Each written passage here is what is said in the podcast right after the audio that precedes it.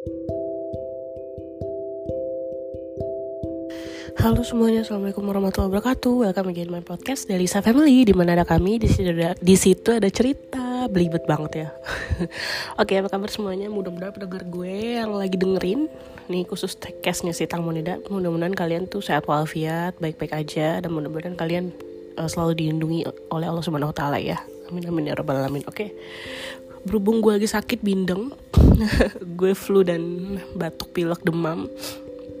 Tapi alhamdulillah udah dites negatif jadi ya udah lanjut kita nge podcast aja ya supaya gue tuh uh, bisa happy jadi bisa recovery lebih cepet Insya Allah amin. Nah kali ini case kedua dari Temonida. Ini gue mau lanjutin part yang keduanya. Sebenarnya part ketiga sih Part kedua apa part ketiga ya? Kayaknya part ketiga deh. Ya jadi terakhir itu kan kita ngebahas tentang uh, Si Ini ya Si Katik ya Katik dan juga uh, tentang kelima saksi. Dan kali ini gue akan membahas beberapa macam uh, pembahasan sih. Jadi yang pertama tentang kisah cintanya Teng Monida yang kedua tentang uh, kontroversi ibunda Tengmo lalu yang ketiga adalah alibi para saksi plus pelaku. Menurut gue mereka semua pelaku ya. Yang terakhir adalah perkembangan kasus yang dikaitkan dengan dokter Pontip selaku dokter forensik kedua untuk urusan forensik autopsi kedua kedua kalinya untuk Tang Munida. Oke. Okay? Nah, pertama kita jelasin dulu deh. Kita akan uh, kita akan bawa Heaven dulu nih ceritanya ya. Jadi gue akan ceritain tentang kisah cintanya si Teng Monida dan Bert ya. Si Bert ini adalah orang yang menyukai dan sangat-sangat menyukai Teng Monida. Sudah 10 tahun lamanya. Uh, lama banget ya. Dan uh, ketika Tengmo itu sudah menikah dia masih tetap menunggu si Tengmo gitu. Tapi si Tengmo itu nggak pernah tahu. Dia hanya tahu dari uh, manajernya. Jadi yang mengenalkan si Bert dengan si Tengmo itu ya si manajernya. Tapi bukan Katik ya. Melainkan si Ana. Jadi kan manajernya si Tengmo ada dua. Manajer freelance-nya Ana manajer utamanya si Katik nah si Ana ini kenal sama Bert dan uh, mereka uh, dekat lah gitu cukup dekat. Dan akhirnya Tengmo itu waktu pas sudah bercerai dia dikenalkan dan akhirnya mereka jadian. Jadian itu bersatu tahun berapa bulan gitu hampir mau dua tahun lah intinya. Cuman sayangnya Tengmo sudah tidak ada waktu itu. Nah si Bert ini nih nungguin si Tengmo karena memang dia tuh memang secinta itu. Dan juga Bert ini dulu teman sekolahnya Tengmo sebenarnya cuman nggak ketahuan lah ya basicnya. Jadi be, uh, basicnya tidak ketahuan. Jadi dia hanya pengagum lah ibaratnya gitu. Dan Bert juga tahu diri sebenarnya. Ketika Teng muda menjadi artis ya Bert tuh kayak ngerasa aduh gue kayaknya nggak bisa dapetin dia. Tapi dia tetap nunggu dan terus ngejar si Tengmo sampai dia tuh dapet akhirnya si Tengmo ini luluh gitu. Kenapa si Tengmo bisa luluh sama si Bert? Alasannya cuma satu. Si Bert itu sangat sangat sangat sangat sangat sangat tulus sama si Tengmo terlihat dari gimana cara dia mendekati terus dia juga nggak uh, bisa dikatakan dia bukan cowok matre dia mau mau uh, ibaratnya dia tuh mau merangkul si Tengmo. Terus dia mau mengajak ke te mengajak Tengmo uh, ke ke arah yang lebih serius dan belum lagi uh, dia tuh sebenarnya udah nyiapin ini yang sedihnya ya part yang sedihnya buat gue adalah dia sebenarnya udah nyiapin cincin buat tunangan. Intinya dia sudah ingin menun uh, ingin meminang lah intinya ingin menikahkan si Tengmo ini cuman nasib berkata lain. Jadi cincin yang udah disiapkan sebagai surprise akhirnya harus ya udah harus kandas lah gitu. Nah uh, kenapa si Tengmo mau nerima itu? Ya karena dia sangat tulus. Dan kenapa si Bert itu mau menunggu? Ya karena ya itu si Bert itu bisa dikatakan suka banget nih gitu. Kayak dia tuh tipe ke orang yang kalau udah suka sama satu orang ya udah fokusnya ke situ aja gitu. Walaupun si Temo waktu itu sudah sempat menikah selama dua tahun lalu bercerai. Si Bert pun juga tahu masalah itu tapi dia tidak semerta-merta abis Temo bercerai langsung dideketin enggak.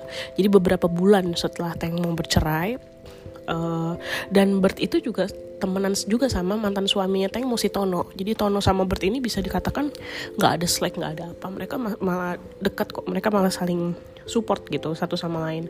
Dan yang bikin gue sedih adalah ketika pemberitaan Teng mau meninggal Teng mau menghilang dulu deh. Jadi si Bert itu uh, ngerasa mau itu masih hidup. Akhirnya dia tetap di Sungai Copraya selama dua hari hampir 48 jam. Bisa dikatakan dia tuh uh, di sana nggak beranjak sama sekali gitu. Jadi dia, nggak mau makan dia nggak mau minum dia tetap nyari tengmo tetap dia terus berdoa.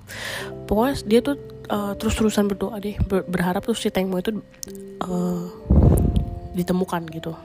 Paling enggak jasadnya ditemukan lah gitu. Dan uh, yang bikin gue salut lagi ketika si Tengmo itu jenazahnya sudah ditemukan dalam keadaan sebegitu uh, jeleknya sebegitu hancurnya uh, si Bert ini tetap memeluk Tengmo mencium Tengmo seperti ya seperti seperti seperti Tengmo yang sebelum-sebelumnya tidak ada perubahan. Dan dia tuh masih tetap memeluk Tengmo jasadnya dan menciumnya.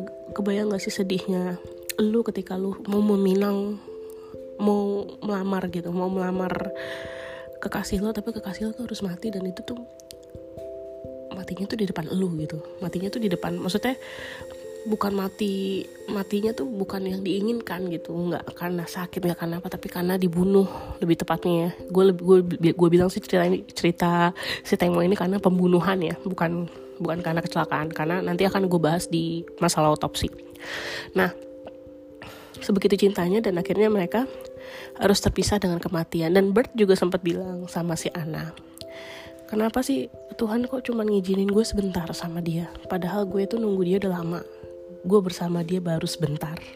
Tapi kenapa cepet banget Tuhan memisahkan kita gitu? Dan yang gue bikin salutnya sama si Bert ini dia tuh uh, dia ini kan pekerjaannya si ini uh, pengusaha distro ya. Jadi pengusaha yang baju-baju distro gitulah ya. Bukan pengusaha besar juga. Jadi ya bisa dikatakan orang-orang orang yang biasa aja lah gitu. Nah si uh, Bert ini mempunyai uang untuk membuat kaos untuk atribut mengenang si Teng Monida. Dia hanya buat seribu pak ya tapi dia tidak mau membuatnya sekarang karena dia bilang kalau misalkan saya buat sekarang nanti orang-orang cuma kasihan sama saya. Artinya mereka membeli itu karena mereka kasihan dan saya. Saya nggak mau. Saya akan membuat itu kalau waktunya udah tepat gitu. Dan memang uh, sudah di pre-order tapi uh, sudah sold out ya sudah sold out. Tapi cuma seribu pak. Nah manajernya si Ana ini ngomong uh, manajernya si Tangmo si Ana ini ngomong ke Bert kenapa sih lu cuma bikin seribu doang? Lu mau gue tambahin duit gak gitu buat bikinnya lebih banyak lagi? Karena nggak mungkin cuma seribu gitu. Terus dia bilang nggak nggak nggak nggak perlu nggak usah karena uh, gue cuma punya modal segini. Jadi ini duit ini duit terakhir gue kata dia gitu. Mungkin ya mungkin ya mungkin. Mungkin kali aja itu adalah uang tunangan yang udah disiapin sama si Bert buat Tengmo tapi ya nasib berkata lain akhirnya dia mengeluarkan itu semua buat membuat kaos atribut untuk mengenang si Teng Munida itu ya. Dan akhirnya si uh, Ana bilang ya udah kalau lo nggak mau duit dari gue lo mau nggak kerja uh, di entertain. Artinya lo diundang di entertain karena banyak banget TV stasiun TV yang menawarkan si Bert hingga bayarannya tuh ratusan juta katanya. Sekali tampil tuh bisa 100 sampai 150 juta. Karena kan Bert ini kan sedang digaungi sebagai uh, apa ya ikoniknya masalah Tengmonida kan gitu. Jadi bukan ibunya yang menjadi ikon bukan si Gatik tapi si uh, Bert sendiri yang menjadi ikoniknya si Tengmo gitu yang memang mereka tuh pengen pengen tahu Bert lebih jauh. Tapi sayangnya Bert itu tetap menolak semua tawaran TV dan dia malah bilang ya udah saya saya nggak mau terima itu saya cuma mau hidup biasa saya mau jualan aja. Akhirnya dia jualan jus orange di Thailand uh, katanya itu untuk menambah-nambah. Kalau misalkan dia mau menambah atri apa untuk kaosnya untuk jumlah kaosnya jadi dia beralih profesi juga. Entah entah beralih entah menambah pekerjaan kayaknya sih. Menjadi tukang jus jeruk gitu di daerah Thailand sana. Nah itu yang pertama ya. Aduh sorry banget ya gue lagi flu. Sebentar ya Aduh sorry banget, maaf banget gue lagi flu jadi suaranya agak bindang. Nah lanjut ya yang kedua tentang kasus kontroversial Ibunda Tengmo. Ibunda Tengmo ini menurut gue agak-agak nyentrik ya orangnya. Bukan nyentrik, agak-agak nyebelin. Nyebelinnya gini. Beliau itu ternyata belum mendapatkan apa yang dimau yaitu sebesar 30 juta bat dari Bert uh, kok Bert sih dari Port dan juga si Sen eh Port dan Robert kan dia kan berjanji akan memberikan kompensasi sebesar 13 eh 30 juta bat atau senilai 13 miliar rupiah kan. Tapi ternyata itu semua belum diberikan. Gue nggak tahu sekarang udah diberikan atau belum ya tapi yang terakhir gue lihat itu ternyata belum diberikan gitu. Tapi si Port sama Robert ini sudah memberikan 3 juta bat untuk kepolisian. Karena mungkin untuk menyuap penyidiknya ya. Makanya gue tuh agak-agak keselnya sama penyidik Thailand tuh gampang banget kena suap gitu. Nggak jauh beda lah sama di sini. Ya menurut gue nih menurut gue. Nah lanjut.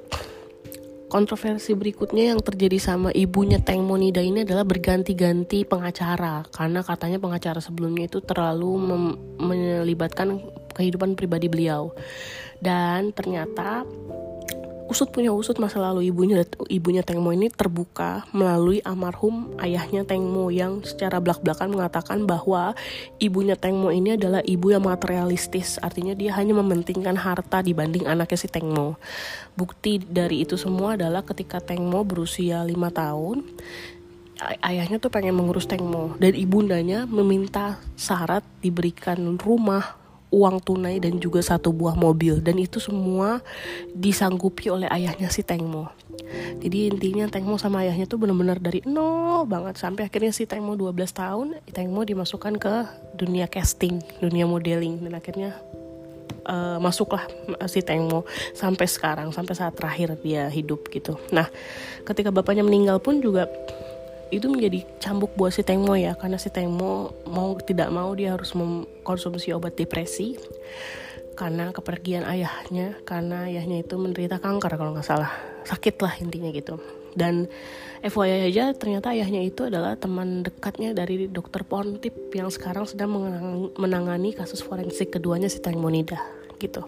Nah lanjut ya. Ini tadi kan pembahasan ibunya Tengmo ya. Jadi gue nggak bakal bahas banyak-banyak lah kalau sama uh, menurut gue sama orang yang seperti itu gue nggak akan bahas banyak-banyak. Dan gue akan ngebahas yang ketiga ini bahasan yang paling membuat kalian mungkin geram marah dan kesal ya. Apalagi tidak lain tidak bukan adalah alasan para saksi sekaligus pelaku buat gue ya. Buat gue itu semua pelaku sih. Mereka sangat-sangat tidak masuk akal. Si Katik itu sudah diuji tes kebohongan katanya dan ternyata hasilnya tidak berhasil dia tidak lolos tes kebohongan. Lalu dia tidak mau dimintai uh, eh, DNA rambut nggak tahu kenapa. Dan gue tuh degetannya sama penyidik Thailand tuh terlalu apa ya? Terlalu terlihat gitu loh kalau mereka tuh disuap. Pertama dia tidak me, apa tidak tidak mengambil sampel urin ketika hari H. Harusnya kan hari H ya. Dan itu yang pertama. Yang kedua kenapa speedboatnya tuh tidak langsung diamankan? Kenapa malah dibiarkan gitu? Dan yang ketiga kenapa kok baling-balingnya kok dituker? Mana ada sih orang yang membuang baling-baling di dalam sungai? Kalaupun ada paling itu baling-balingnya nggak kelihatan baru gitu. Ketika ada proses evakuasi maksudnya ada coba uji coba gitu itu katanya kan baling-balingnya jatuh kan. Ya gue gue rasa itu disengaja lah. Gue nggak usah ngomong panjang lebar mungkin itu disengaja ya. Dan itu benar-benar nggak masuk akal. Dan katanya alasannya si Katik ini tidak menolong Temo karena dia tidak tahu sedang ada di dalam katanya. Dalam keadaan ada alkoholnya. Katanya dia dalam pengaruh alkohol jadi dia tidak sadar.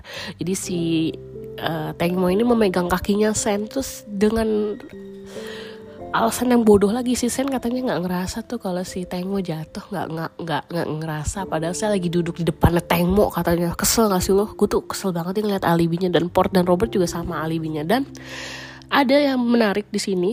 Ada beberapa luka yang ad, yang membekas di antara badan tubuh kelima orang tersebut. Yang menjadi saksi sekaligus pelaku di dalam speedboat itu. Jadi mereka ada luka goresan dan itu terlihat sangat baru ya karena masih ada bercak-bercak merahnya, kemerahan gitu. Itu masih baru. Nggak mungkin itu luka lama, tapi kata penyidik itu luka lama. Uh, mantap banget deh.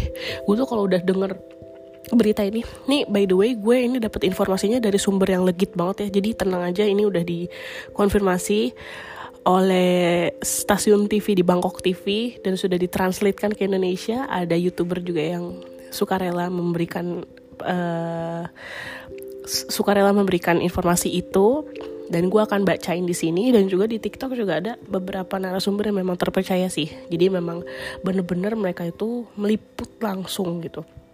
Dan ya sekarang semakin banyaknya kasus testimoni dari uh, apa semakin banyaknya waktu untuk meliput kasus ini banyak orang-orang yang tidak berkepentingan masuk ke dalam kasus ini gitu. Politikus-politikus yang nggak diundang tiba-tiba mereka dengan sukarela nggak tahu ya mereka tulus atau enggak tapi yang jelas mereka kayak mau pansos gitu sih dari kasusnya si Teng Monida ini.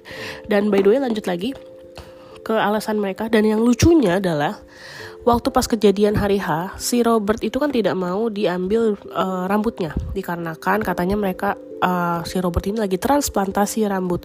Yang bikin gue geram adalah ketika hari H di mana orang Thailand memutuskan untuk uh, demo besar-besaran untuk dokter Pontip diminta untuk autopsi kedua ya. Mereka menjadi biksu dong Robert dan Port tuh menjadi biksu. What the fuck? Sen dan Job ke mana, Lis? Jadi kan ini kan ada lima orang. Katik, Sen, Sen ini si waria itu, si transgender bukan waria. Sen itu laki-laki tapi yang berubah menjadi perempuan transgender. Lalu ada Port, Job dan Robert. Semenjak hari uh, ketiga setelah upacara pemakaman Teng Monida, si Sen dan si Job itu tidak ada sama sekali. Kabar anginnya itu tidak ada. Mereka tuh kayak menghilang gitu kayak kayak bukan mereka tuh kayak ditelan bumi lah menghilang aja gitu. Nah sedangkan si Port sama Robert kan sedang menjadi incaran ya karena dia juga sebagai tersangka saat ini karena uh, kelalaian dinyatakan kelalaian dan kepemilikan ilegal katanya. Jadi cuma itu doang padahal pasalnya tuh banyak kalau menurut gue ya. Penyiksaan terus uh, menghilangkan nyawa dan lain-lain sebagainya ya pembunuhan berencana juga pasti nah akhirnya si Port sama robot itu menjadi biksu di Watamai Temple Watamai. Nah, Temple Watamai itu by the way temple yang terkenal, yang memang sangat lumayan terkenal lah ya. Nah, uh, untuk menjadi biksu itu kan dibutuhkan waktu 15 hari. Jadi mereka itu harus ber uh, apa ya harus mendedikasikan seluruh hidupnya untuk temple kan? Tapi yang dilakukan Por sama Robert ini beda. Dia hanya pencitraan aja lah di media gitu. Dan gue geramnya nih sama pernyataannya si Port dan Robert. Dia tuh alasan dia mau menjadi biksu tuh menurut gue agak-agak mind blowing sih. Gue pikir dia mau kayak penghapusan dosa atau mau menjadi diri dia yang baru atau apalah gitu ya ternyata alasan yang sebenarnya adalah dia mau memberikan amal ibadah untuk si Tengmo. Astaga gue tuh sampai bacanya tuh sampai nontonnya tuh geleng-geleng nih. Gila kali ya alasannya tuh bener-bener parah banget loh. Itu dia tuh beranggapan seolah-olah seolah-olah si Tengmo ini penyebab mereka tuh hidup susah. Padahal yang bikin susah kan lu lu pada. Kenapa lu ngebunuh orang? Kenapa lu ngasih alibi yang ngaco banget yang bilang Tengmo mau pipis terus dia pakai swimsuit kayak gitu? Nggak mungkin lah dia mau pipis di situ. Seorang artis papan atas kalau gue jadi Tengmo mungkin gue akan pipis di botol aja udah. Terus di belakang ngebelakangin orang-orang gitu ngapain gue harus pegangan tangan? Terus eh pegangan tangan pegangan kakinya si Sen lagi Padahal di speedboat itu ada pegangan yang jelas-jelas dari besi, lebih kokoh, lebih kuat. Ngapain gue harus pegangan si kakinya si Sen? Itu kan nggak masuk akal dan dan bener-bener nggak masuk akal. Bukti-bukti itu memang nggak ada karena memang sudah dibuang ke laut eh ke laut ke sungai Coprayat itu gitu bukti bukti bukti utama tuh yang paling uh, yang sebenarnya gue curigain itu yaitu glass wine dan botol-botol wine itu karena uh, autopsi uh, yang dilakukan dokter Pontip itu nanti kita akan bahas ya. Itu hasilnya mencengangkan banget. Dan memang cukup sedih kalau gue lihat hasil otopsinya itu berbanding terbalik dengan hasil otopsi pertama ya.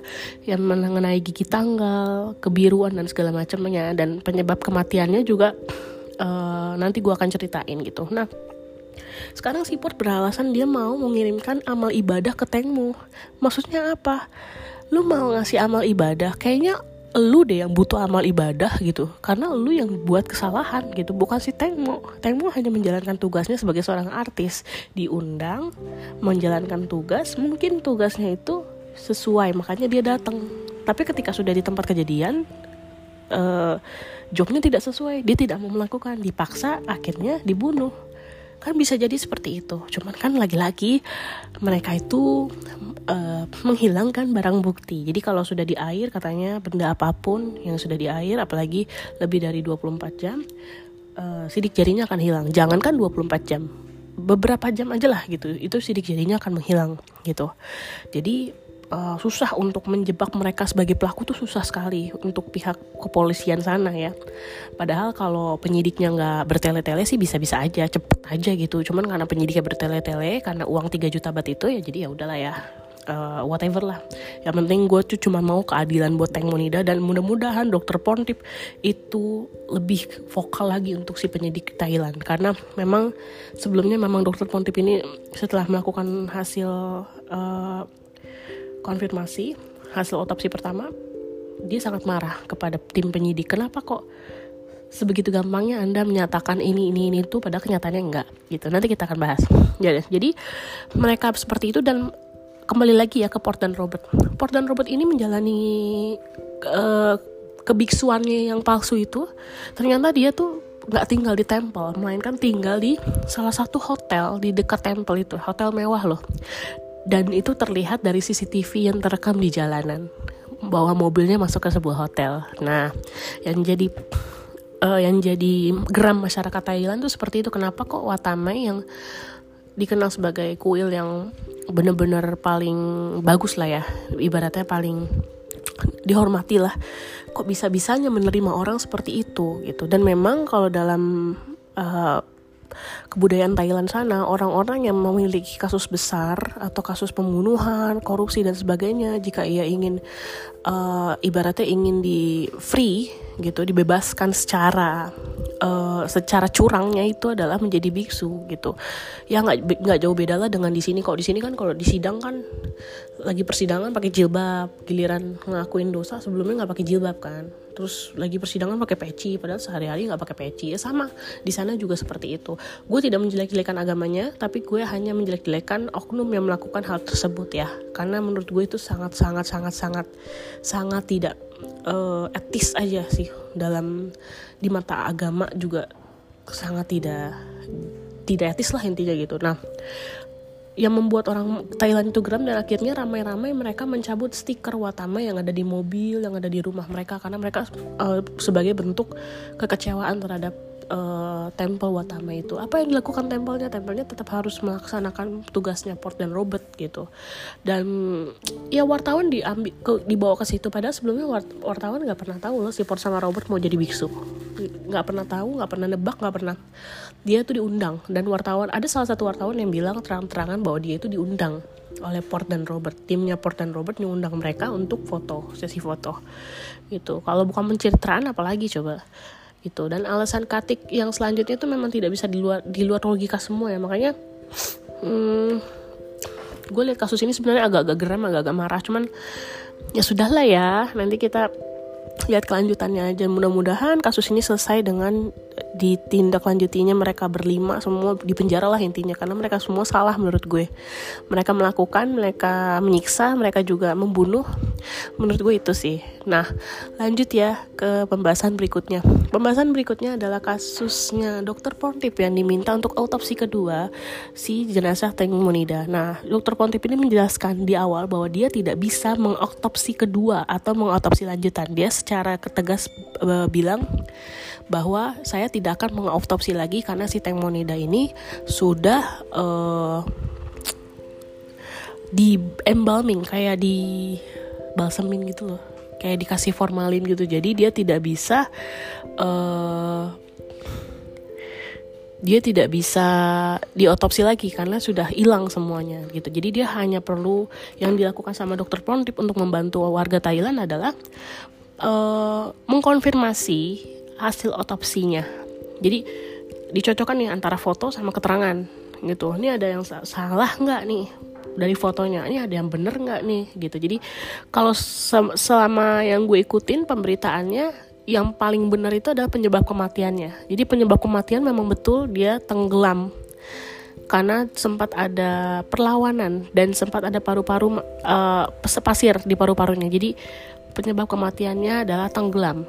Tapi yang bikin gue shock adalah uh, jauh berbeda hasilnya. Dari gigi katanya giginya nggak ada yang tanggal tapi ternyata dokter Ponti bilang itu ada yang tanggal giginya ada yang copot gitu. Apalagi gigi finir ya logikanya pasti copot lah kalau gigi finir itu kan gigi tiruan.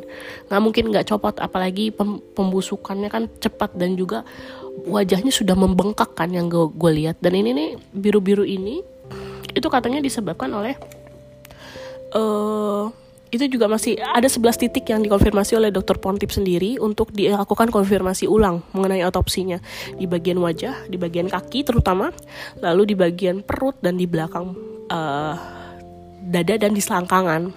Itu sudah dikonfirmasi ke dokter Pontip dan hasilnya kemarin kalau seingat gue ya, itu uh, pertama ada kadar alkohol dan obat depresan di dalam tubuhnya Teng Monida. Yang kedua, yang main blowing ya. Si Kati kan bilang alasannya si Tengmo itu jatuh karena dia mau kencing kan. Ternyata tidak ditemukan adanya urin di baju renangnya Tengmo dan juga di, di vaginanya. Yang ditemukan adalah bercak noda darah. Ya. Jadi bisa dipastikan kalau bercak noda darah yang ditemuin sebelum meninggal artinya dia mengalami pendarahan sebelum dia meninggal.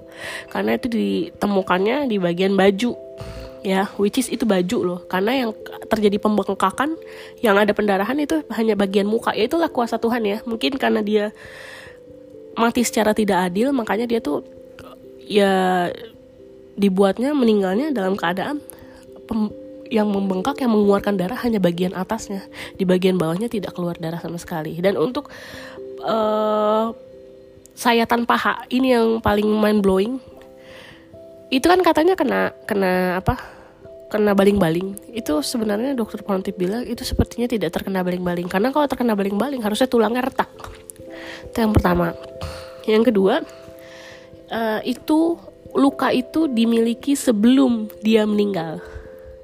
Waduh gimana tuh? Jadi sebelum dia meninggal luka itu sudah dimiliki oleh Tengmo artinya luka itu ter, terbuat dibuat setelah Tengmo meninggal gitu. Gue nggak tahu ya gimana cara melihatnya. Kok bisa kok bisa sedetail itu ya? Tapi lagi-lagi dokter dokter Ponti bilang uh, kenyataannya seperti itu gitu. Dan luka-luka memar yang di wajahnya itu gue belum lihat lagi hasilnya. Jadi mudah-mudahan hasilnya tuh uh, make sense ya. Dan uh, eh, gue juga nggak tahu apakah ada oh ya satu lagi. Gue ingat. Ada beberapa uh, tanda. Tanda di tubuhnya Tengmo sidik jari itu milik Sen ya.